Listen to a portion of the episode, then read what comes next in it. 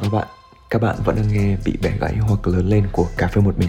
Nhưng vì tập mười chín này lại rơi đúng vào thời điểm kết thúc năm hai không hai mốt, cho nên là mình quyết định là sẽ làm nó hơi khác một chút. Và trong tập này thì mình sẽ không mời bất kỳ một khách mời nào cả, và sẽ chỉ có một mình mình ngồi đây và nói thôi. Hy vọng các bạn sẽ lắng nghe đến cuối. Một thời điểm khởi đầu ấy thì sẽ luôn mang lại nhiều hy vọng, nên ai cũng sẽ có những cái kế hoạch dự định cho năm mới. Dù vậy thì chúng ta lại cũng có những cái vấn đề mà đến bây giờ vẫn chưa biết nên quyết định như thế nào hay là giải quyết ra làm sao, và có thể nó lại tiếp tục theo chúng ta đến năm tiếp theo. Thế nên là mình muốn dành cái podcast này ra để chia sẻ một cái cách đơn giản, nhưng mình nghĩ là đôi khi nó có thể khiến một vấn đề không là vấn đề nữa. Và mình đặt tên cho podcast này là Câu hỏi và câu trả lời. Nghe thì nó có vẻ hơi là lạ, bởi vì bình thường mình đi tìm câu trả lời cho câu hỏi, chứ bây giờ ông lại bảo câu hỏi là câu trả lời. Thì để mà nói về cái chủ đề này, minh họa cho nó, thì mình sẽ dùng một câu chuyện của một cô bạn của mình. Thì mình có một cô bạn ấy, và cái khoảng thời gian trước ấy, thì bạn ấy làm khá nhiều việc cùng một lúc. Và cũng chính vì vậy thì dần dần bạn ấy bắt đầu cảm thấy quá tải và không có nhiều thời gian cho cái công việc chính cũng như là cho bản thân bạn ấy. Thì bình thường nếu mà mọi thứ nó diễn ra bình thường thì không sao cả, nhưng đến khi mà nó mà đã có sao ấy, thì tất cả mọi thứ nó đều cùng một lúc, nó không theo ý muốn. Và như thế nó dẫn đến việc là bị stress, bị uh, mệt mỏi. Và sau một cái khoảng thời gian suy nghĩ thì bạn ấy quyết định là sẽ dừng một trong số những công việc bạn ấy đang làm lại. Nhưng mà cũng chính cái lúc mà bạn đưa ra cái quyết định này ấy, thì lại có một mâu thuẫn xảy ra. Đó là bạn ấy không dám nghỉ, vì sợ rằng là nó sẽ ảnh hưởng tới cái công việc chung tại cái nơi mà bạn ấy đang muốn nghỉ ấy. Một phần nữa là về mặt tình cảm, tức là cái người chủ của cái nơi mà bạn ấy đang làm ấy lại là một người mà bạn ấy lại chơi rất thân, và người đó lại cũng rất tin tưởng và đặt nhiều trách nhiệm với bạn ấy. Đó, thì bạn ấy sẽ không nỡ bỏ cái công việc đó lại, và bạn ấy đã mất rất nhiều thời gian để phân vân là liệu không biết mình có nên nói cái điều này ra không, và nếu nói thì nói như thế nào, lỡ không may anh ấy giữ mình lại thì sao, thì, thì mình biết nói cái gì bây giờ. Và thực sự là bạn ấy rất sợ là nó sẽ, sẽ ảnh hưởng tới cái mối quan hệ giữa hai người. Và trong cái khoảng thời gian đấy thì bạn ấy vẫn phải gồng mình chịu đựng cái sự mất cân bằng, và nó ngày càng khiến bạn ấy kiểu mệt mỏi và khó chịu hơn ấy. Thường ấy thì khi một quyết định mà nó có quá nhiều biến số ấy, thì chúng ta sẽ lựa chọn một cách đơn giản hơn là nghe theo con tim. Nhưng mà nếu con tim nó nói tận hai điều thì chúng ta sẽ làm gì?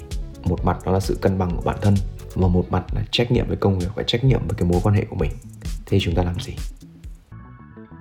Trước khi mà mình nói về cái việc là chúng ta nên làm gì trong trường hợp này ấy, mình sẽ nói một chút về cách mà một người, một con người nhé, đưa ra quyết định.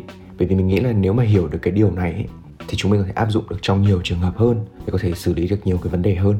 Và để nói về cái cách mà một con người đưa ra quyết định ấy, thì có rất nhiều mô hình, rất nhiều lý thuyết, nhưng mà không có cái mô hình hay là không có cái lý thuyết nào có thể dự đoán chính xác hành vi của con người cả. Bởi vì cái quyết định của chúng ta ấy, nó bị ảnh hưởng rất nhiều bởi thời điểm và không gian. Buổi sáng chúng ta có thể là cảm thấy cái món đồ này nó đắt quá đi, nhưng mà đến chiều là có thể đã chốt đơn và đang chờ ship rồi. Tuy nhiên ấy, có một điều không đổi, đó là chúng ta luôn luôn sử dụng chính những cái kinh nghiệm và trải nghiệm đã có trong quá khứ để hỗ trợ cho cái việc đưa ra quyết định của mình. Chúng ta sử dụng những cái phần vô thức cho rất nhiều những cái hành động. Một ngày chúng ta có thể đưa ra hàng chục, hàng trăm những cái quyết định mà có khi là chúng ta cũng không nghĩ đó là quyết định đâu. Khi chúng ta nhìn thấy một cái người serving đóng thùng ấy, thì chúng ta sẽ dễ dàng nhận định đây là một người nhân viên văn phòng, hay còn gọi là dân văn phòng hơn là một người mặc quần đùi và áo phông, đúng không? Sẽ luôn có những cái con đường tắt như vậy trong cái việc chúng ta đưa ra quyết định. Và cái điều ấy nó tốt nào? Bởi vì nó giúp chúng ta có thể tương tác với những người khác và với môi trường xung quanh một cách nó đơn giản, nhanh chóng và lại phù hợp nữa. Nhưng mà những cái đường tắt này ấy, nó cũng có điểm yếu, vì là chúng nó sẽ dễ trở thành những cái lối mòn tư duy và trở thành những cái thiên kiến ấy, và khiến chúng ta nhận định sai lệch một cách có hệ thống nha. Có hai cái hộp bánh giống hệt nhau, nhưng hộp bánh số một thì đã vơi, ở hộp bánh số hai còn nguyên. Bạn nghĩ hộp bánh nào là ngon hơn? Chắc chắn là hộp bánh số một rồi, đúng không? Nhưng mà khi mình nói như thế thì mọi người sẽ chỉ tập trung vào cái điểm khác biệt thôi. Chúng ta hoàn toàn có thể bị đánh lừa nếu như hai hộp bánh này là cùng một loại bánh. Một ví dụ khác nhé, nếu mà bây giờ cho bạn lựa chọn giữa việc có ngay năm mươi triệu và oằn tù tì để nhận được một trăm triệu, nhưng nếu mà thua thì sẽ không nhận được gì cả, thì bạn sẽ chọn phương án nào? Mình cá là phần lớn mọi người sẽ chọn phương án số một thôi. Bởi vì theo một cái lý thuyết gọi là lý thuyết triển vọng, prospect theory, thì con người có xu hướng là trốn tránh cái sự rủi ro nếu như họ đang có được một cái gì đấy, hoặc là đang đang nắm giữ một cái giá trị nào đấy. Nhưng khi mà họ mất đi những cái giá trị đấy thì họ lại có xu hướng là tìm kiếm cái sự rủi ro. Đó cũng là lý do mà những cái người mà thua bạc ấy thì họ lại càng muốn gỡ. Và nếu mà bạn nào chơi chứng khoán thì cũng sẽ thấy có một câu nó rất là buồn cười, đấy là gồng lãi còn khó hơn gồng lỗ. Nó phản ánh rất là đúng cái tâm lý của con người. Thì quay trở lại cái ví dụ ban đầu mà mình đưa ra nhé, thì cô bạn của mình đang tự có một vài cái nhận định như vậy trong đầu này. Một là bạn ấy đang đảm nhiệm rất là nhiều thứ ở đó, Nên khi mà bạn ấy nghỉ thì sẽ không có ai thay bạn ấy xử lý công việc đó, và nó sẽ ảnh hưởng tới cái công việc ở đấy. Và bạn cũng rất ngại, bạn không biết là bắt đầu như thế nào, và, và rất sợ rằng là nó sẽ ảnh hưởng tới cái mối quan hệ của bạn ấy với cả là anh ấy. Nghe qua thì có vẻ rất hợp lý đúng không?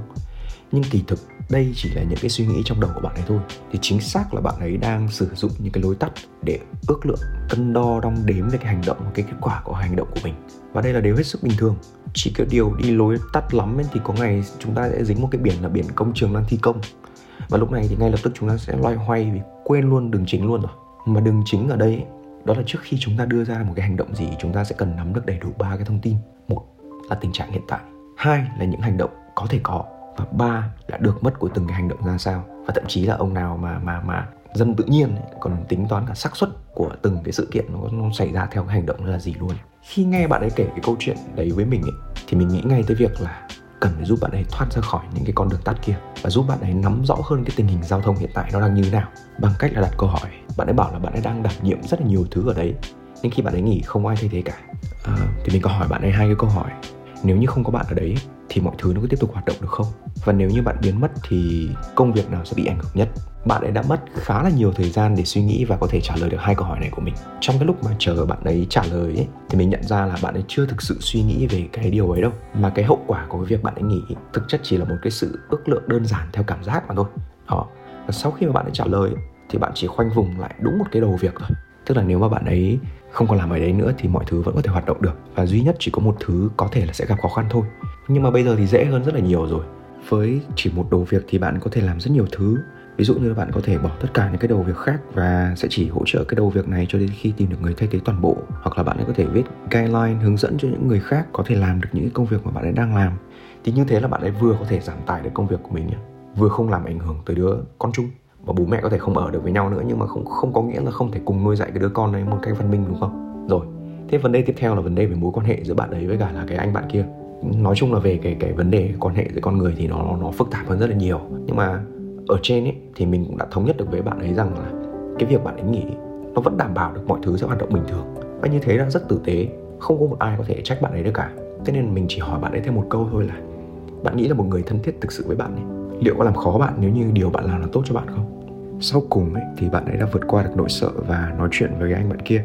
Thì mọi thứ nó giải quyết xong rất là nhanh, và bạn ấy cũng quay trở lại và nói với mình rằng là thực ra thì mọi thứ nó không phức tạp đến như thế. Phản ứng của anh ấy cũng rất là bình thường, và anh cũng đã nhận ra được ý định của bạn từ lâu rồi. Và lần gần nhất mà bọn anh nói chuyện với nhau ấy, bạn ấy còn bảo là: tại sao lúc đấy mình lại suy nghĩ như thế nhỉ? Bây giờ mình nghĩ lại mình thấy nó chẳng có một cái gì, nó chẳng có một vấn đề gì, nhưng mà lúc đấy tại sao mình lại suy nghĩ nhiều như thế? Đó, thì tổng kết lại, cái điều mà mình muốn chia sẻ ngày hôm nay ấy, đó là nếu mà chúng ta chưa thể quyết định hoặc là chưa thể suy nghĩ thông suốt một cái chuyện gì thì hãy tìm cách để mà đánh giá lại những cái suy nghĩ của mình. Bởi rất có thể đấy là những cái suy nghĩ nó xuất hiện là bởi vì đó là những điều mà chúng ta muốn tin, muốn xác nhận, chứ không hoàn toàn là sự thật, và nó chỉ là một cái sự ước lượng rất là chủ quan thôi. Và cái cách mà chúng ta sẽ, sẽ, sẽ suy xét lại cái suy nghĩ của mình ấy, đó là chúng ta đặt những câu hỏi. Đặt câu hỏi để thực sự nắm bắt được cái tình hình hiện tại nó là gì. Và nếu không thể tự đặt câu hỏi ấy, thì các bạn hoàn toàn có thể chia sẻ câu chuyện của mình với những người xung quanh. Thế đó họ sẽ đặt được cho bạn những cái câu hỏi hay. Và khi một câu hỏi hay nó xuất hiện ấy, nó sẽ thay đổi hướng tập trung của bạn và giúp bạn nhận ra một cái góc nhìn mới. Và với cái góc nhìn đấy thì có thể vấn đề lại không còn là vấn đề nữa rồi. Và đó cũng chính là lý do mình đặt tên cho podcast này là Câu hỏi là câu trả lời. Bởi vì đơn giản nếu mình đặt được một câu hỏi đúng hơn ấy, thì câu trả lời tự nhiên nó sẽ xuất hiện. Đó. Thì thực ra cái mình chia sẻ hôm nay nó chỉ có như thế thôi. Nhưng trước khi mình kết thúc podcast này thì mình muốn nói một chút về cái việc mình đang làm, cái series podcast này. Mình nghĩ là tất cả mọi người đều sẽ có những câu chuyện mà nếu những người khác vô tình nghe được thì nó sẽ thay đổi cái góc nhìn hoặc là mở ra những cái góc nhìn mới cho cái người nghe. Và như mình nói, đó rất có thể là tất cả những cái gì mà chúng ta cần để có thể bước tiếp. Cho nên là cho dù bạn đang ở đâu, đang làm gì, thì bạn hãy cứ tin rằng là những cái việc mà mình đang làm á, nó có thể truyền cảm hứng rất nhiều cho người khác, và ngược lại sẽ có rất nhiều câu chuyện hay ho đang chờ đợi các bạn nếu như các bạn tiếp tục bước về phía trước. Và mình rất mong là các bạn có thể chia sẻ những câu chuyện đó với mình để mình có thể mang nó tới những người cần nghe. Và mình chúc tất cả các anh, các chị, các bạn, các em nghe podcast của mình, mọi người sẽ có một năm hai không hai hai thật là nhiều trải nghiệm đáng nhớ và sẽ luôn tìm thấy được cái sự đủ đầy trong chính bản thân mình. Let's go!